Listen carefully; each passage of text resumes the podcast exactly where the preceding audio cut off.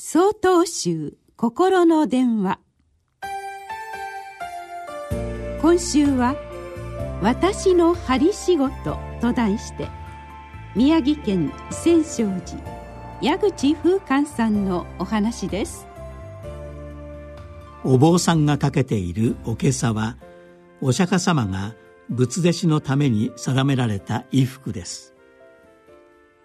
私が修行道場にいた時にこのおけさを縫う講義がありました。針仕事が苦手な私は緊張しながらも失敗しないようにと針を進めていました。しかし夢中になるあまりに力を入れて見当違いな場所を縫っていたようでどうしても最後の帳尻が合わなくなってしまいました。針仕事が得意な先輩に助けを求めたところこんなに力を入れて縫ってしまってこんな風に縫ってしまうとやり直すのが逆に大変なんだよと言われました。ちゃんと縫うことは大事だけれどこんなに力を入れて縫ってしまっては何かあった時に融通が利かないし修正しづらくなっちゃうんだよ。それにね縫い物を長くやっている人はその人の縫い目を見ればどんな性格の持ち主かまでわかるんだよ。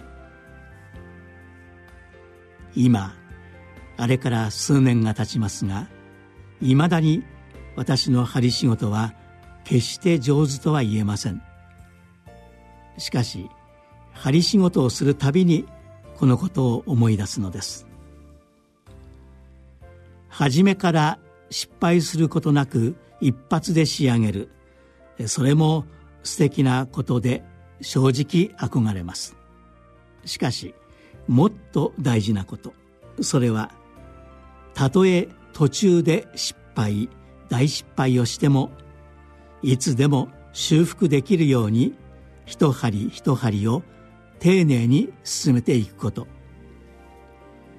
何が起きても修正できる。対応ができる。そんな柔軟な姿勢でことに向き合っていく。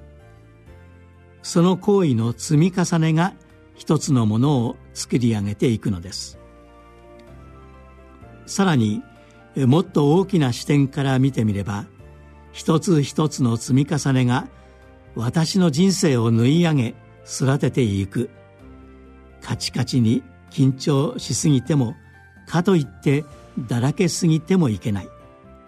どんなことにでも向き合っていける柔軟な姿勢を持つことが大切です。このことをいつも心に留めておきたいですね。6月2日よりお話が変わります。